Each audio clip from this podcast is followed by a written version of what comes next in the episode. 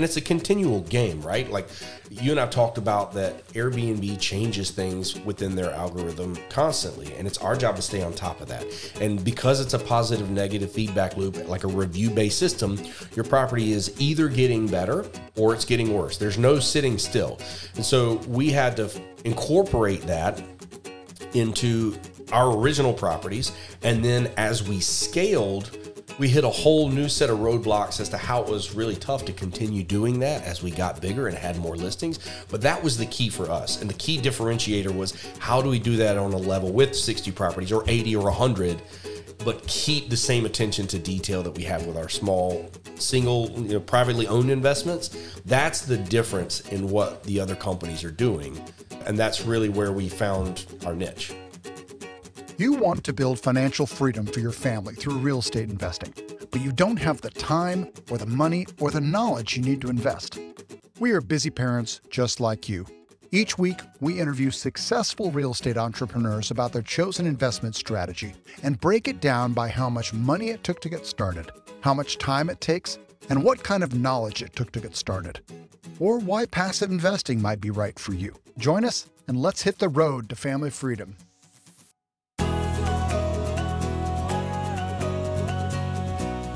Greetings, friends and families. I'm Neil Henderson, and you're listening to the Road to Family Freedom podcast. I'm welcoming back another guest, my good friend Clint Harris. Welcome back to the Road to Family Freedom. Thank you, Neil. It has been a long time. I can't believe how long it's been, but uh, happy to be here. Well, I was actually listening to our old podcast this morning in preparation for this one, and it, I interviewed you back in February of 2020, and as I like to call it, that's the before times. Yeah, I, I, can think of a few little things that have happened since then, and a little bit of uh, ups and downs that we've both been through. Boy, wow, that was really like a month before the world fell apart, and uh, it's been what a roller coaster since then. Absolutely. so, we interviewed you way back on episode 35, and I highly recommend if anybody has interest in short-term rentals that you go back and listen to Clint's episode back then. He it's a, a graduate level uh, course on how to uh, start a short term rental business that's very data driven and highly recommend it. Like I said, we interviewed him back in February of 2020. And at that time, you were in the midst of renovating a fourplex, I believe, in Kure Beach, correct? Yes, the renovation from hell. I remember it well. Yeah. yeah. At that point in time, we had uh, just quickly to get up to that point, we had moved down to Carolina Beach in North Carolina, and we bought a upstairs downstairs duplex, and we lived in one half as a house hack, and then. Um, the first summer we did 57 grand in the other unit, and that was kind of a light bulb moment for us. From there, we were out of money, but we, in a roundabout way, um, we didn't know what the word for it was, but we we took on a triplex to do arbitrage. We found a owner with a really dilapidated triplex with bad tenants in place. He was trying to sell it and had no interest from anybody. Everybody thought it was overpriced. Our opinion was that it was underperforming. So he got rid of the tenants, renovated it. I managed the project. Um, we paid him 48, uh, let's, let's see, $33,000 a unit, I believe, that first year. So $36,000 for the three units. We did 125K in gross rents. And after paying cleaning fees and linen costs, our net was 54 you can imagine the rent went up with him on year two after that. But since then, we took that money and we partnered with my parents to buy that quadplex in Kure Beach, which we did a renovation on. And you and I just pulled the data on that. Um, we had our first full year of operation was 2021, and we did $170,176 in gross rents in that quadplex. Gotcha. Uh, and that's 100% short term rental, correct? That's 100% short term rentals. And also, the full month of December was blocked out for us to go in and um, do some more maintenance and fix things up. We wanted to take the slow part of the year. But yeah, that's 100% short term rentals. We don't take any winter rentals or anything like that. And since then, we took money from the first few properties. We had that quadplex. We went in and bought another ocean access quadplex. It's four 550 square foot, one bedroom, one bath units right on the, the best surfing spot on the island yeah, and continue to scale from there. Okay. Well, we're primarily going to talk about scaling here, but uh, so that people have an understanding of where you were and now where you are, can you recall back then in February 2020 how many units under management you had? Uh, just a handful at that point in time. We've had a major shift since then. At that point in time, I think we had the triplex, duplex, and then that quadplex. So that was just nine units at the time Then we went on and bought another quadplex. We took that arbitrage triplex and secured it through owner financing, and we actually split a two bedroom unit in there and turned that into a quadplex. So we're sitting on 14 units that we own, and I think that all happened after our interview in February. And since then, we've had a major shift, and um, we took our level of scaling up to that point was going really rapidly, um, and then we just decided to take it to the next level and start a property management company, which I swore I would never do. yeah, that's funny. I, I, do remember. I'm sitting there listening to that this morning, and I think I asked you how many uh, units you were co-hosting. We said, no, we're, we do not co-host. We only manage our own units, and that's just. I don't want to do that. That's just a job. Well, so the same way that taking on arbitrage properties is, is not my end goal. Arbitrage creates a lot of cash flow, but that's it.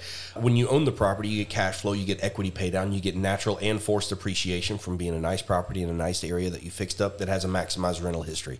You also get the tax benefits that come along with that. Arbitrage is just a vehicle to make more money so that I can turn around and buy more properties. And it turns out, um, we did, in fact, add on a few more arbitrage units after that. The neighbor next door has a duplex that we took on through arbitrage. We've got two other friends that bought oceanfront condos here that wanted to do arbitrage as well. So we have other arbitrage units that we make cash flow off of. But one thing we ran into is my wife is a full time realtor here on the island, and she and a lot of other realtors were getting frustrated with every time they sell a property, they send somebody a referral to a property manager, and those people came back disenfranchised because that old model of property management here has always been manage two, three, four hundred properties, and the companies from the company standpoint, if it rents out, it rents out. If it doesn't, it doesn't. They can make up for it with volume. The numbers we were getting on our units by using a very data driven approach were astronomically higher than anybody else around. And so because of that, we were getting pressure to and push to do property management eventually we did decide to do that. And for me, that's another vehicle where we can just generate tremendous revenue to turn around and reinvest into ownership. Okay. You know, we talk a lot about um, the different strategies of short term rentals. There's basically three as I look at it there's buy and rent out, um, there's arbitrage, and then there's co hosting mm-hmm. or property management, which you have now done all three. Yep. So now, how many units would you say you're up to under management now? You were about 14. That was yep, 14 units um, that we either owned or were under arbitrage at the time. We started property management. I have a partner that I was on that first arbitrage deal with. His name is Sean McLean. He's awesome. He and his wife Christine partnered with my wife Abby and I. We started a property management company along with a couple other realtors. We really thought that we were going to have to advertise and bring in realtors as partners to help get us referrals. The reality is that we were pretty wrong about that. And after we had a handful of properties operating and could also show the numbers from our properties, things kind of took off like wildfire. So we scaled in just a couple months in terms of properties that we managed. We went from zero to 20 in just three or four months. At that point in time, Sean, my partner, quit his job as a chiropractor and went full time as the operations manager for the company. Um, then we quickly jumped from 20 to 30, and we were playing catch up and hiring cleaning teams and staff and things like that. We got to 40 properties and we capped. It took us about probably six months to get to 40. Hard cap at 40 and then just reworking everything, making sure that our systems were automated and streamlined, the messaging, the work orders, the owner statements. We hired bookkeepers, and at that point in time, we had the revenue to do that. We're hitting a you know our original target goal was to make eight to twelve thousand dollars net profit per property that we brought on. Now in that we have a unit density mix of some small properties and some large properties because we're looking for turnover that's going to be year round so that we can keep our cleaners booking year round because even though in the off season the average daily rate comes down the cleaning fee stays the same. So if i have small properties and specifically all the properties i own are duplexes triplexes quadplexes small multifamily i turn those really quickly so i can keep my cleaners working through the year and that creates some stability that we were able to springboard off of once we got to 40 properties and we hard capped for a while, a lot of our owners were really happy and started buying more investment properties, and we weren't going to turn them down. Um, they were great partners, and we were very careful about selecting properties and owners that we wanted to work with for the long term. So, unintentionally, we got to 50 properties. And then at that point in time, we cut loose a few of our properties that were kind of problem properties, people that just um, you know, some noise pollution issues. One property that was continually flooding, and the people they could have just gone in and spent five to ten thousand dollars in taking care of the property. Instead, they were trying to spend a couple hundred dollars every time. It wasn't a great fit, so we found them another manager and, and made a clean handoff. So we got to fifty, kind of we kind of scaled down a little bit, and then we scaled back up. We got sixty properties. We hard capped again. We opened an office. We opened a linen facility we tried to in terms of the vertical integration of the laundry we tried to buy a laundromat this past year and just couldn't pull it off and it was not feasible to build a new one because of the tap fees and the cost of propane on an island it's we don't have natural gas here so we opened up an office we opened up a linen facility we just a couple weeks ago um, we're going to continue to scale. We brought on several new managers that have been training for several months. We feel comfortable now bringing on another small portfolio property. So at the moment, we're at 64.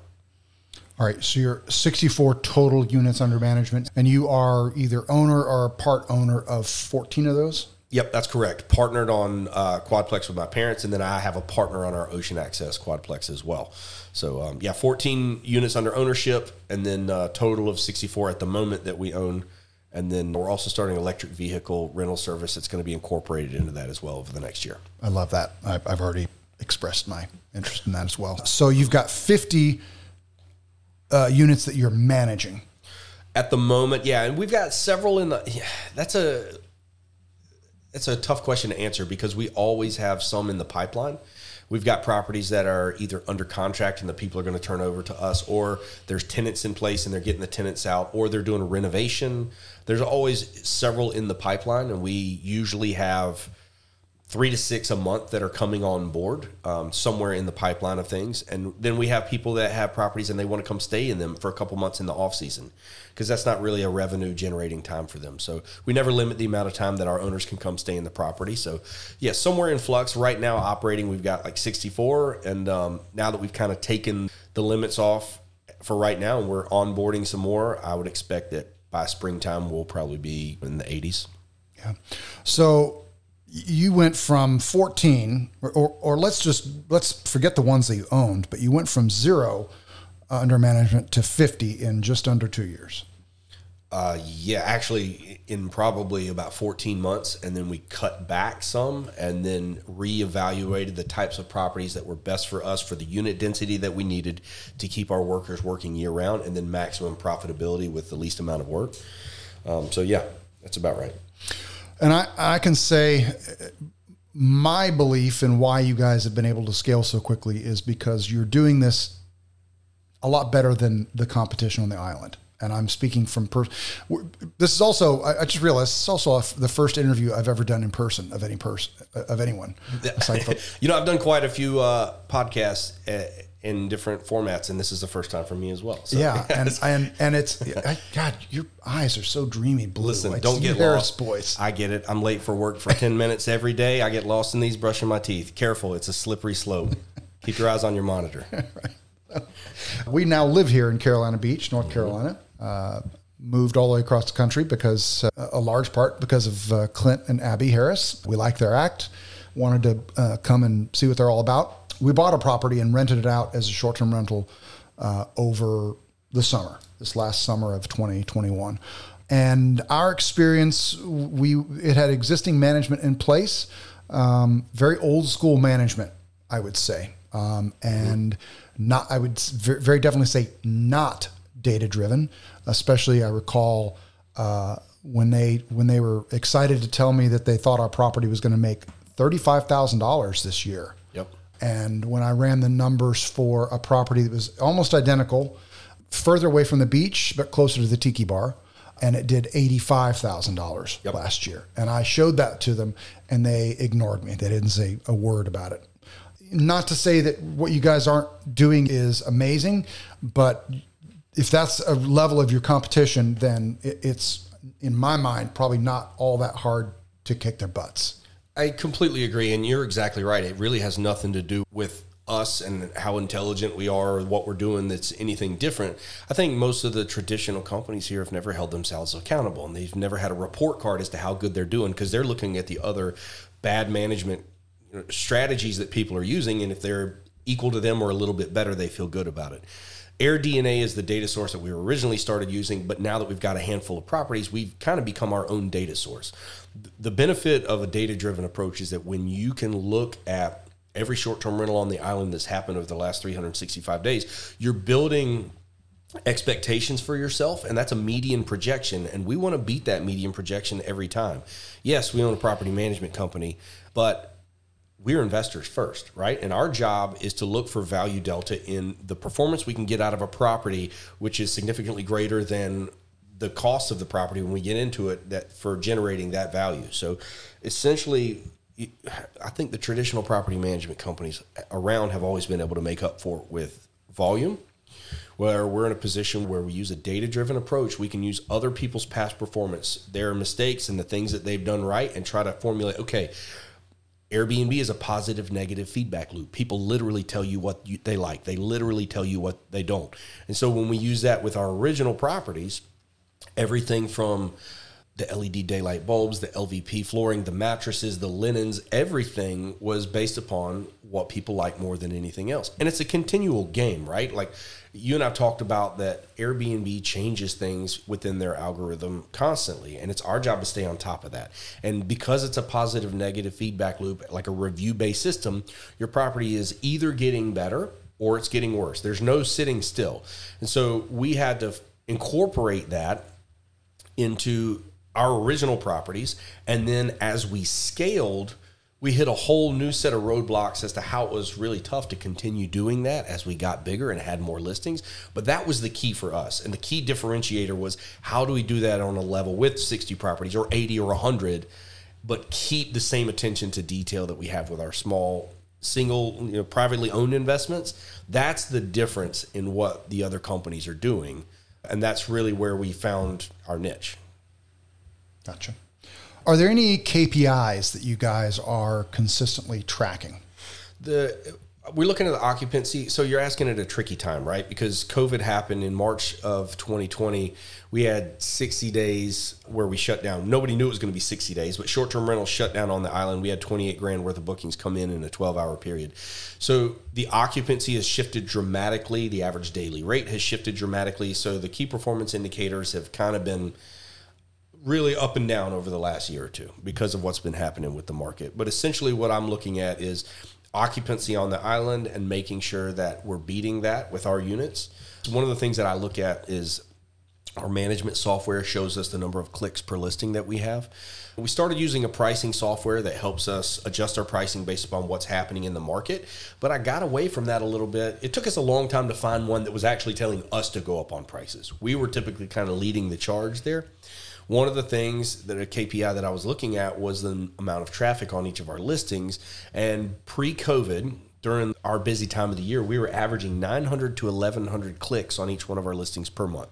So call it a thousand clicks per listing.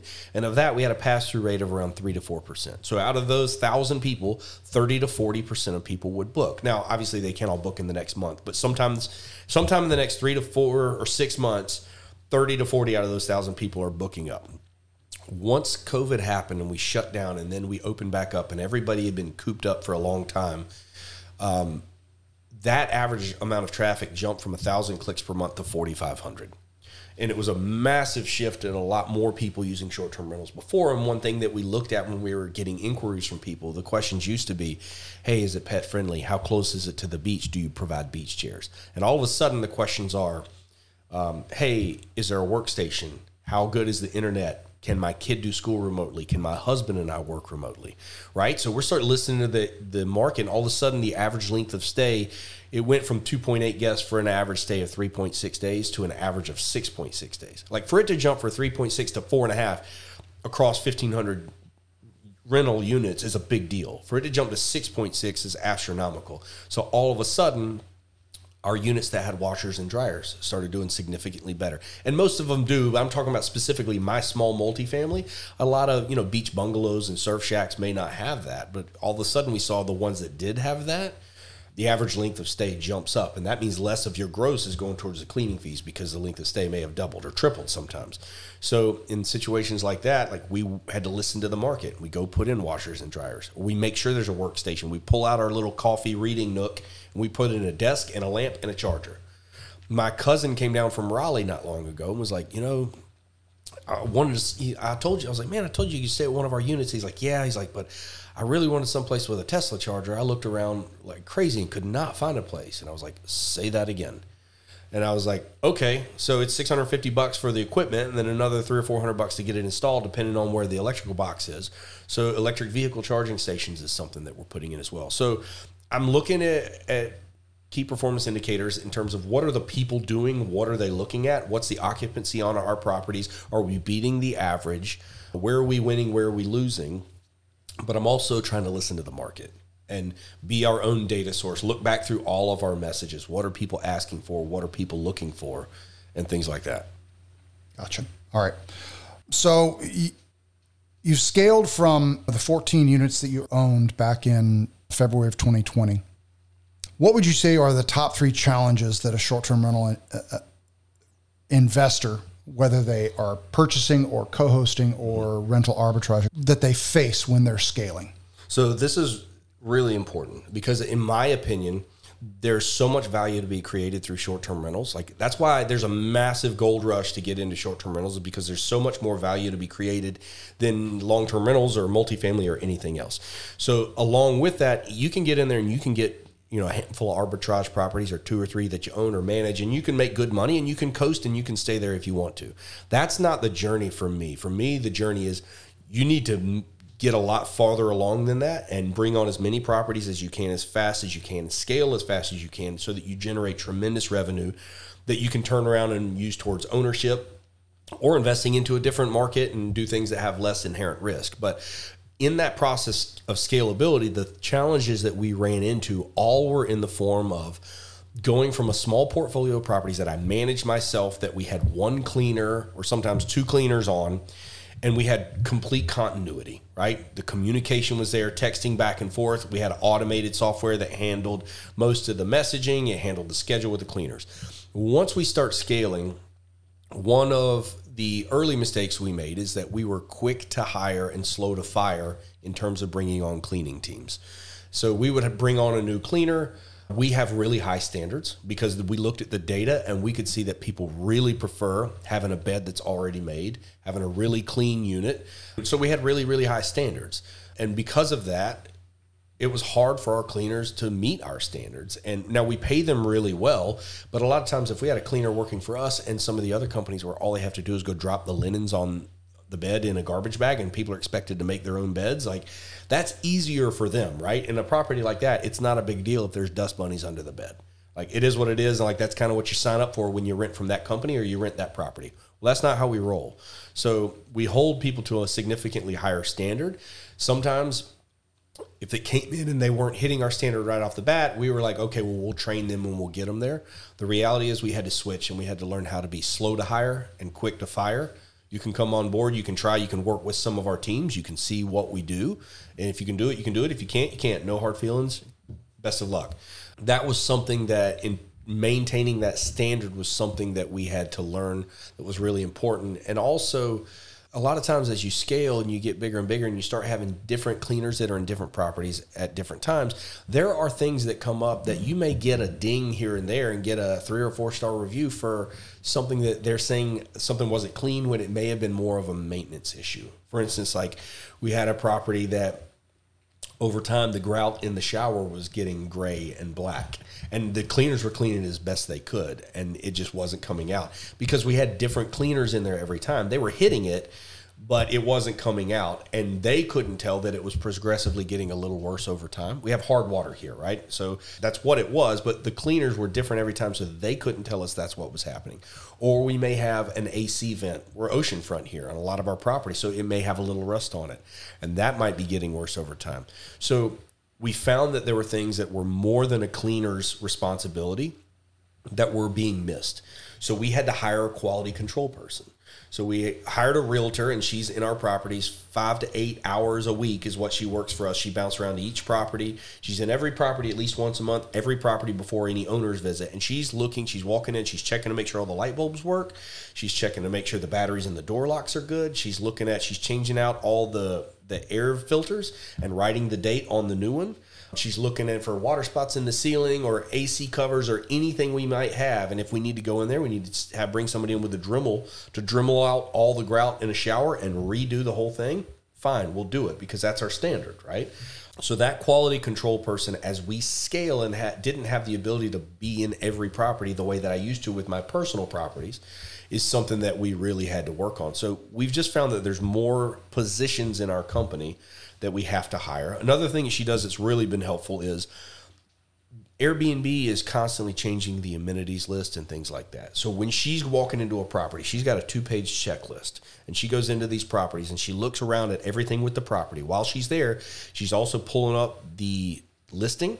She's looking at the whole description, looking to see if anything needs to be changed. She's looking at the amenities list. A few things that have changed recently. There's three different type of coffee machines now. So she can go in and select is it a drip machine? Is it a French press? Is it this? Is it whatever? Now you can get into the property, you can pull up, and you can say that you have high speed internet, which is extremely important in this day and age. But now you can actually get in and through the app, you can run a high speed internet test through the app on site at that location. So that's something she's doing as well, which is extremely important. She's also looking through the pictures. If any piece of furniture has been changed or anything like that, we need to get a new picture. So those are things that she's constantly doing. And then on the back end, all of our cleaners are only allowed to clean on our listings. Full vertical integration there. You can't leave and go clean for somebody else. So like you take all of our properties on, you're awesome. You do great, we'll give you more. If you're struggling, we'll take a couple back. If we don't get it corrected, we'll let you go, but we'll try to help you find something else.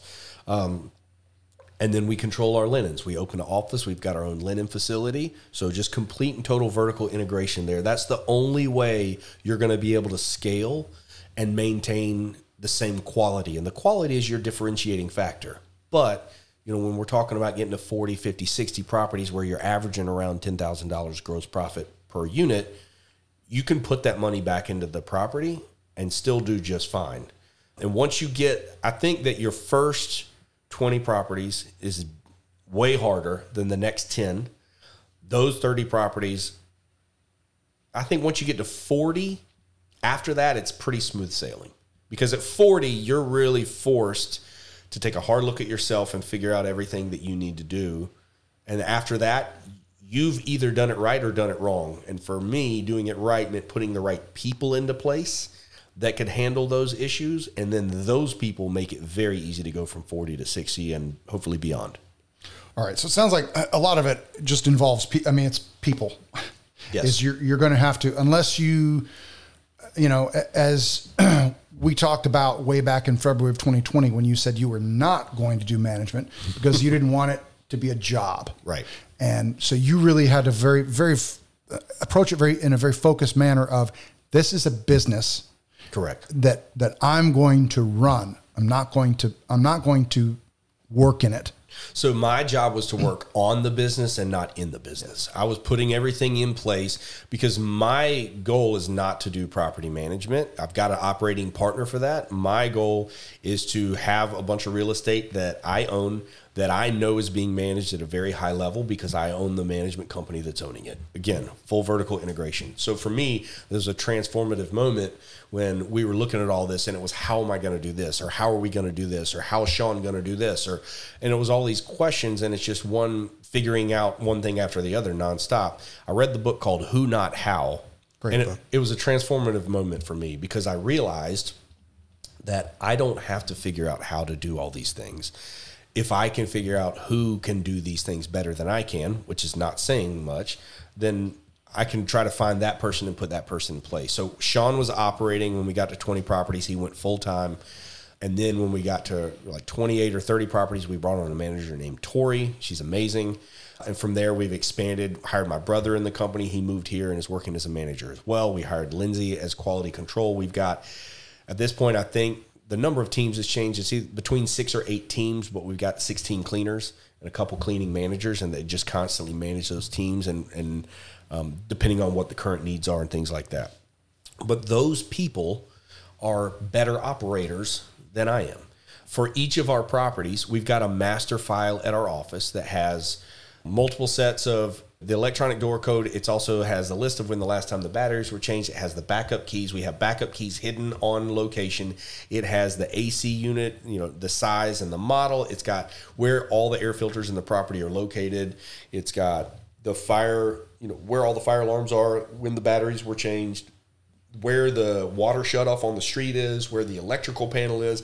I didn't do any of that. Tori did that because she's like, this is a need. This is how we need to do this. So she came up with a master protocol of when we bring on a property, and I'm in there talking with the owners and walking through how we do things or how we get paid out and how they get paid out, or I'm looking over the data with them.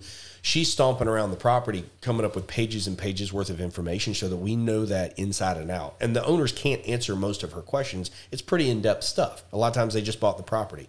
And then when we got to quality control, there's a two page checklist that we go through there. I didn't create that. Lindsay created that because we described what we were trying to accomplish. Um, and I'd known her for several years before, and I was just like, listen, I think you need to come work with us. I think this is something you'd be really good at. Um, she looked it over and like immediately grabbed it and ran with it and created the protocol that has become part of our system. Now all that is compiled together and we own the system, right? It's all there. But instead of having a how am I going to do each of these different little things, it was a who do we have that could do this better than I can. And the people that we chose were fantastic. And so because of that, that made scalability really quick. And at this point, I don't have anything at all to do with the daily operations. I have oversight just to try to make sure the new people that we bring in, um, they're being trained appropriately. Customer service is where it needs to be. We already are going to have to expand our linen facility in the next couple months. So I'm I'm talking to the contractors and making sure, look, we got to cut through the foundation and add another drain line or run some more 220 lines and things like that. Like I can do broad stroke things like that. But at this point, I'm completely hands off. And that's just a testament to the team that we have, the data driven approach that we had that was extremely profitable so that we can take that profit, put it back into the company, and pay the people that are high level operators. Got it. I want to circle back to the cleaning. Do you prefer to hire people who are experienced short term rental cleaners, or do you prefer to hire somebody who's just a cleaner and then train them? So we have had more success with people that have not done it before that can come in and they can see our standard and like this is the way that it needs to be done and this is what our expectations are.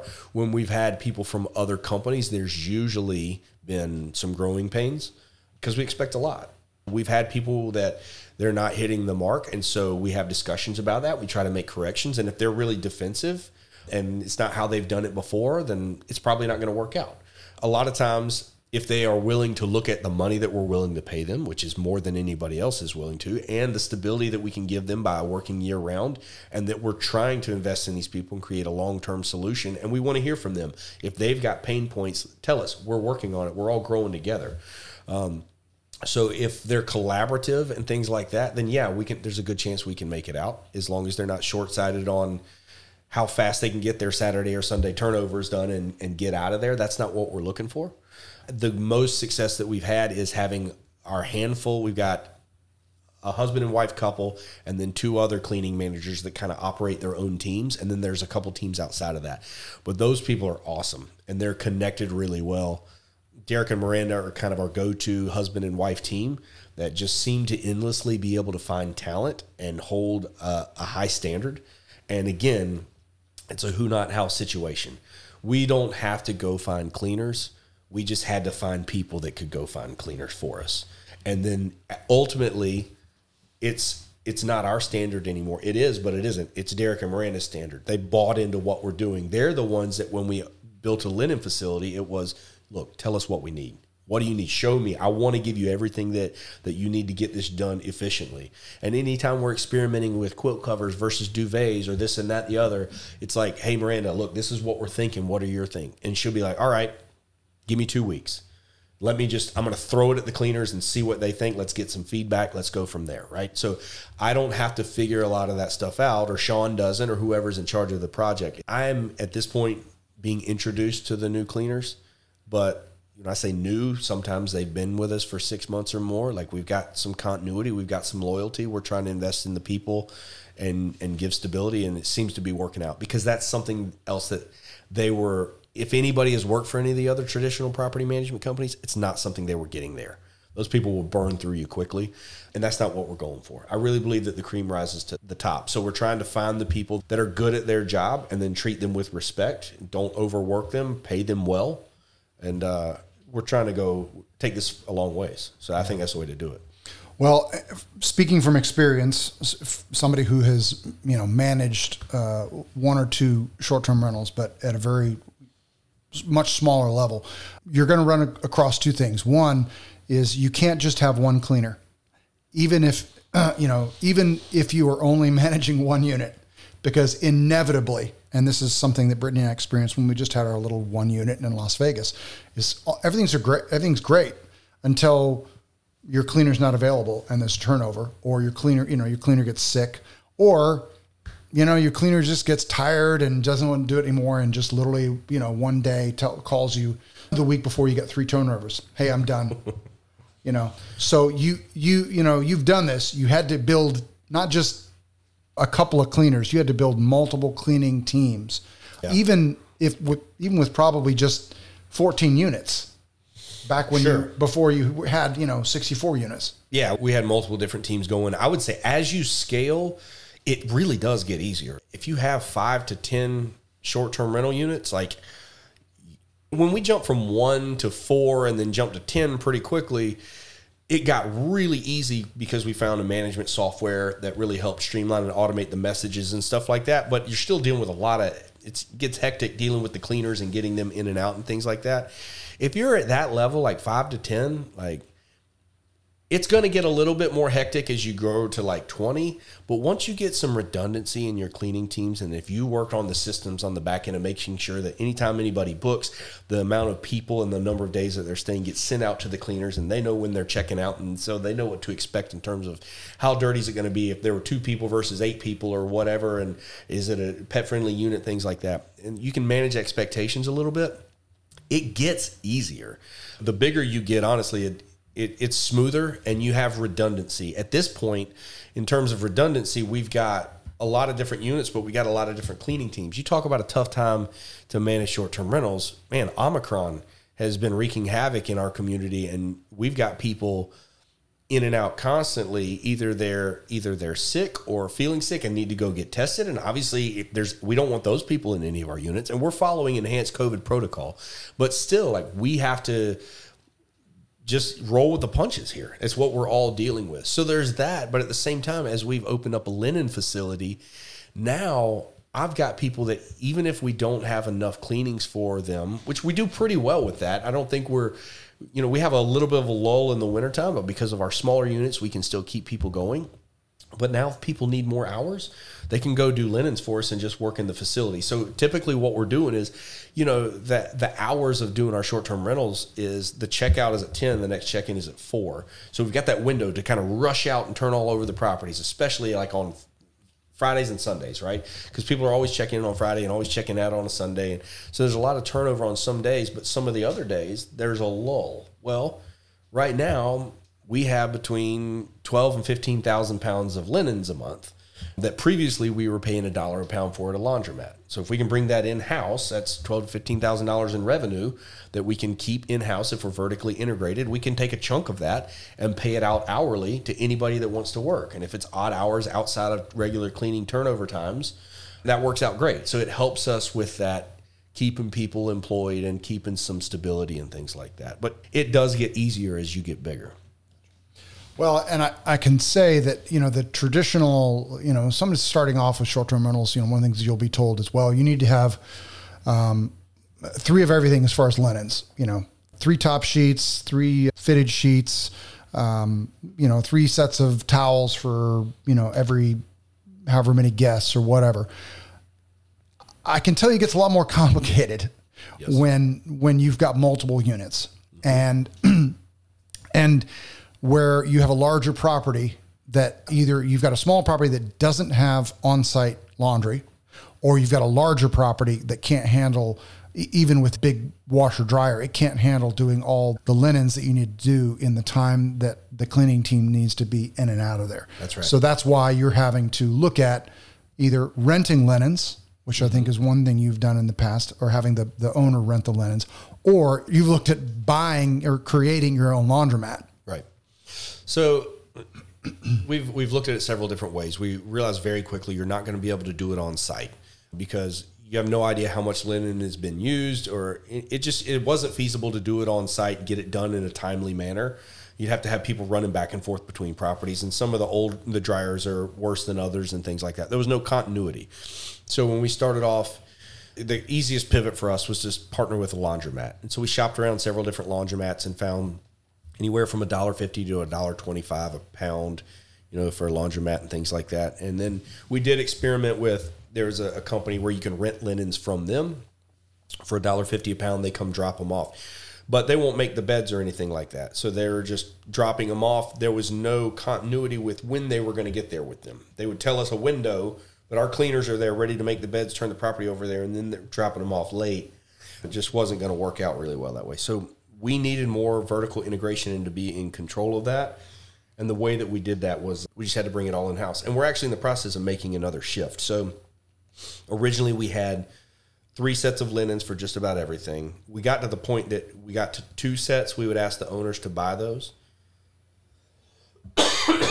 so originally they would have a couple sets of linens for each bed, and then we've gotten to the point now where we've experimented with different things. We had all white quilt covers, then we switched to using gray quilt covers. We've got hard water here. The gray started to fade over time, wasn't a great look. So we're going back to white. Uh, and we're about to make a shift where originally we would ask the owners to buy those. Sometimes we would pay for them up front and just take it out of the first one or two owner statements for properties that we manage.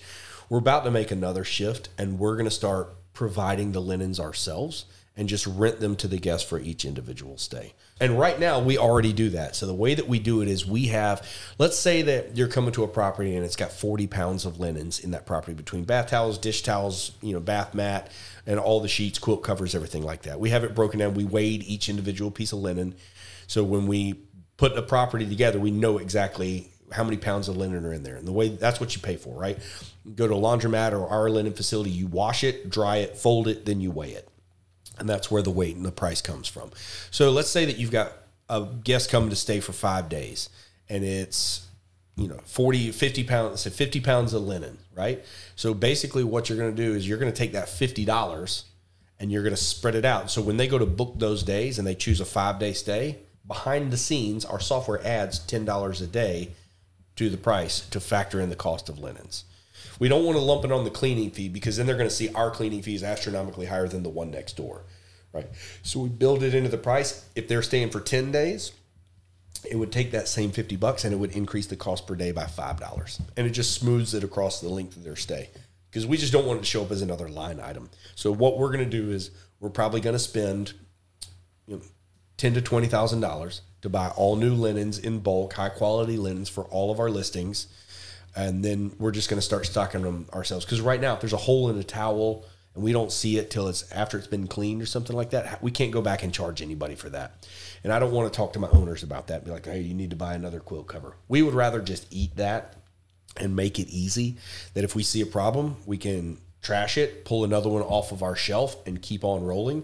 And we're going to buy the linens and then basically rent them out for you know a dollar a pound to the guests. Just build that in and then that's what our linen facility will charge and then we pay a fraction of that because we're paying hourly to our workers who are in there doing a couple thousand pounds of linens at a time Gotcha.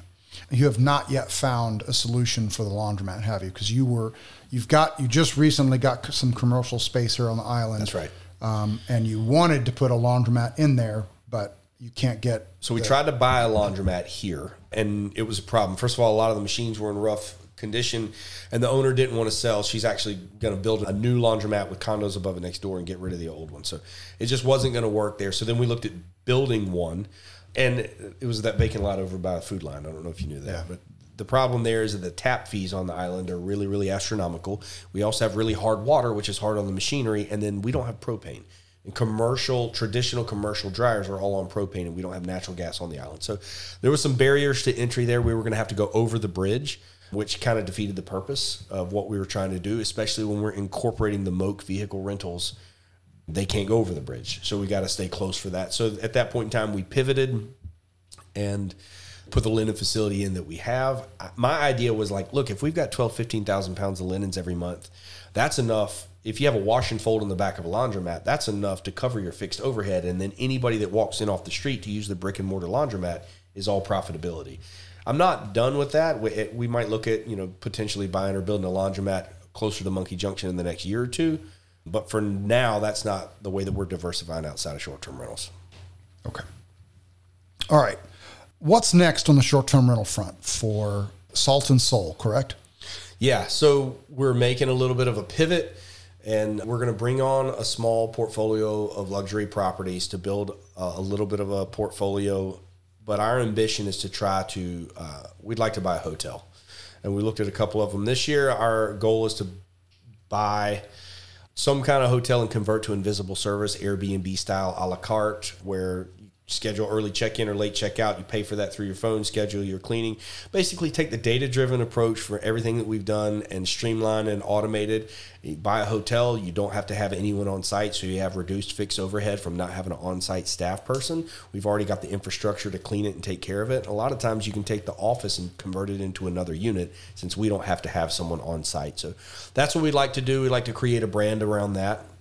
And then you know, at some point, I think that short term rentals comes with inherent risk between whether it's a pandemic or hurricanes, things like that. So the next step for us after that is expanding in real estate off of the island.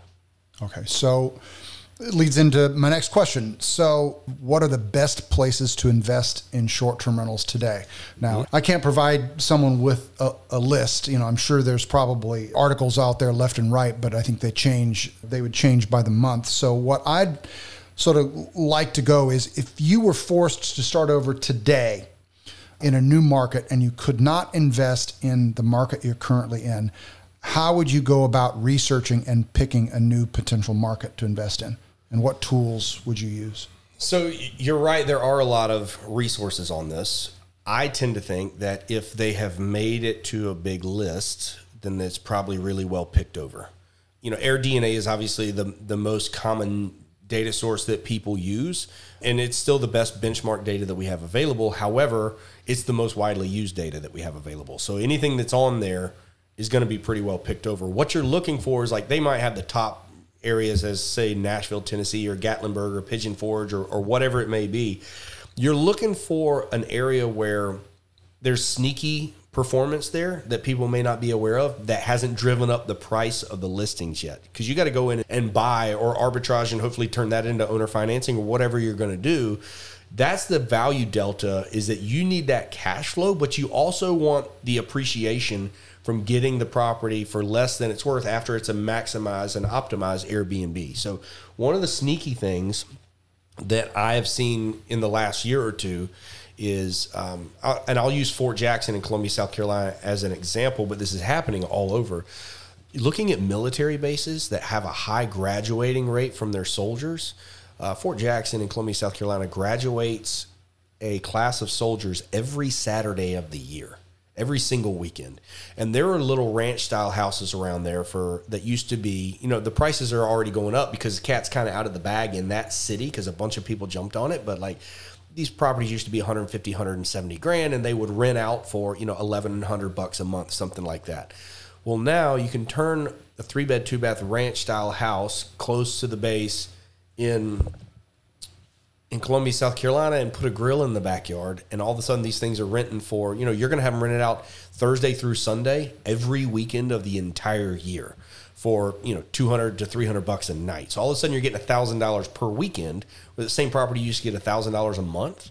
Um, that is not a vacation destination. It's not something people think about. So, what you're looking for is a transient population in and out of a market that's being overlooked. And it doesn't have to be vacation rentals, it can be, um, you know, I think a military base is really, really a great place to look. And then obviously sports venues and things like that. But um, that's something that I've seen recently, like you would never expect. In fact, you know, you've got property in Fayetteville, North Carolina I've got property in Fayetteville, North Carolina. I did a 1031 exchange into a BRRRR property there to avoid the taxes so I could buy more multifamily down here.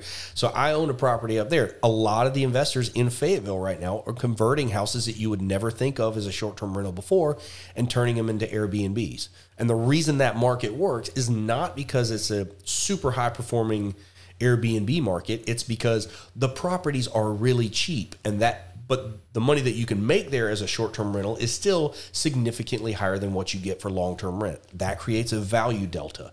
That value delta is where you have opportunity. And what's going to happen is over time the prices are going to continue to go up until they match you know what it should be based upon the amount of income that it comes in or potentially the market's going to flood with Airbnbs and so many people are going to be doing it that the dem- supply is greater than the demand. And for that, you have to look at, you know, who's in that market, look at the air AirDNA data and all that.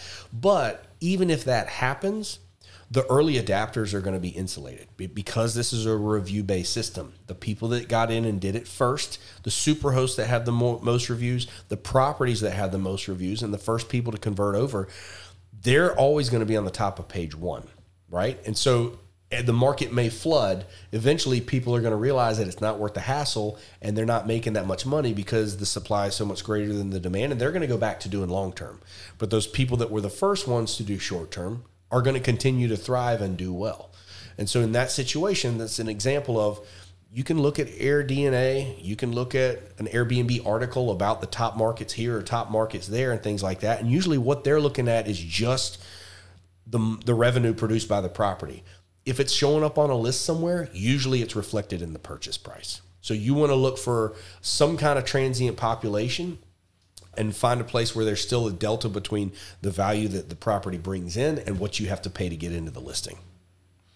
So what I, what I'm basically hearing you saying, and I completely agree, which is that you need to think beyond just the traditional vacation market. You need to think about who you're going to, what kind of customer you're going to serve. There are successful short-term rentals that are not catering to vacationing families. Absolutely. There are like you said, military bases. There are traveling nurses. That's you know gets talked about a lot.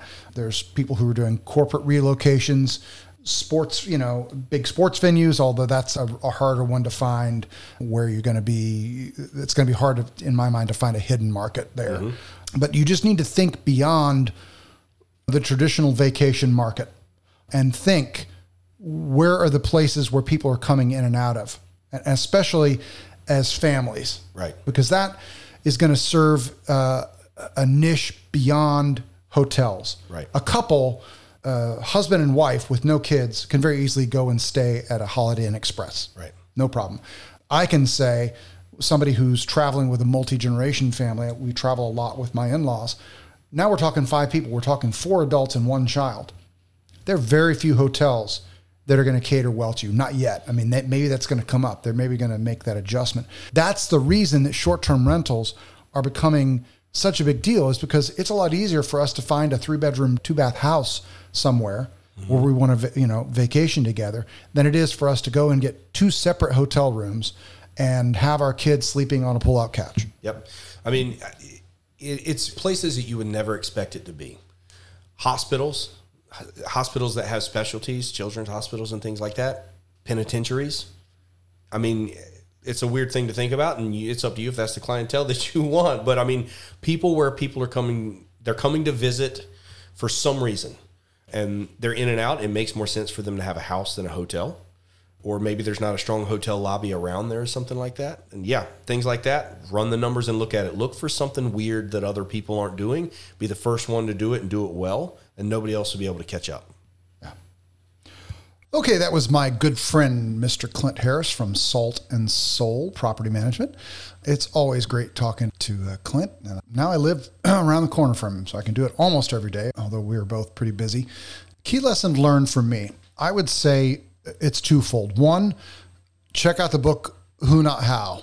If you're someone who's struggling to move any sort of project forward, whether it be publishing your first book or starting a, a short term rental business. Sit down with yourself and ask yourself would I be better served by focusing on finding someone who can do what I can't currently do rather than me sitting down and slogging through learning how to do it? That's basically what the book Who Not How is about. It doesn't mean that you're not going to have to do work, but I'll use my good friend Michael Brunell as an example. Michael wrote a, a book, a fiction book, and he's had that book done for a while. And one of the things that was holding him back was creating a nice cover for it. And it's a sort of sci fi fantasy novel, superheroes and things like that. And he's not an artist. He's very talented. He's not a visual artist. And I think I was the one that mentioned it to him, the book Who Not How. I was like, well, Michael, why are you working so hard trying to figure out how to create a cover for this book? Just hire somebody. There's people who do that. And you'd be surprised how little it costs. I think that's a, a, a lesson that Clint learned very early on, which is he recognized what he wasn't good at. And rather than trying to slog through and learn how to do the things he was already not very good at and maybe didn't have a passion for either, he should maybe find somebody who's good at that and who really likes doing it. And in his case, that turned out to be their property manager, their sort of operations director. I'm suddenly blanking on her name. My apologies.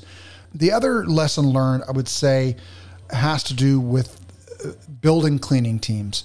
This is a review based business, and you are going to be largely rated based on how clean your properties are, how, how nice they look. So those cleaning teams are like probably 80% of the business at least. So if you don't have that dialed in, you're going to get in trouble in a real hurry. And so Clint talked about where they started off, they were quick to hire and slow to fire. And they had to reverse that thinking and they had to become slow to hire and quick to fire. They had to build teams of people, not just a couple of cleaners. Once you start to scale, he, he talks about it does get easier, but in the beginning, you're running up against a problem of you need a lot of cleaners, but you're going to have a tough time keeping them busy. And they finally kind of hit that sweet spot where they have enough units and enough uh, cleaning teams that they're able to keep them busy, pay them what they're worth, and not overwork them, but also not underwork them. Uh, and that's been a challenge that we've seen uh, especially right now in COVID. People are really having tough times finding good help. Uh, and I've reached out to some cleaning companies, and several of them have told me we're not going to be doing any cleanings until the summer because that's when our staff comes on. Well, that doesn't work for me. We're going to be a year round business. We need somebody who's going to be cleaning through the low season. There's a lot of a lot of companies that that don't have enough business to keep their staff busy through the lulls. And that was that's basically it. This was a little bit different episode than how we've normally done. As I said, this is going to be a this is a two-parter. In the second part of our interview with Clint, which will come out next week, we're going to talk about how he's pivoted into self-storage along with me in order to diversify his income and guard against some of the the shocks and downturns of the short-term rental industry and specifically investing in a coastal market with hurricanes and things like that. So, once again, next week we're going to talk with Clint Harris again about self storage and, and all the things that he and I have got going on there. So, keep an eye out for that episode. Until next time, we're doing this all again next week. Let's hit the road. Hey, before you go, if you like the show, we would be delighted if you'd head over to Podchaser and leave us an honest review. And do let us know why you like the show, how long you've been listening, and in particular, what you find really useful or entertaining. And let us know if there's anything you think we should do differently. Also, if you have specific questions about real estate investing, especially self storage or short term rentals, shoot us an email at info at roadtofamilyfreedom.com and we'll be happy to answer your question on the show. We might even turn it into an entire episode. Thank you for listening. We'll see you again on the next episode of The Road to Family Freedom. Safe travels.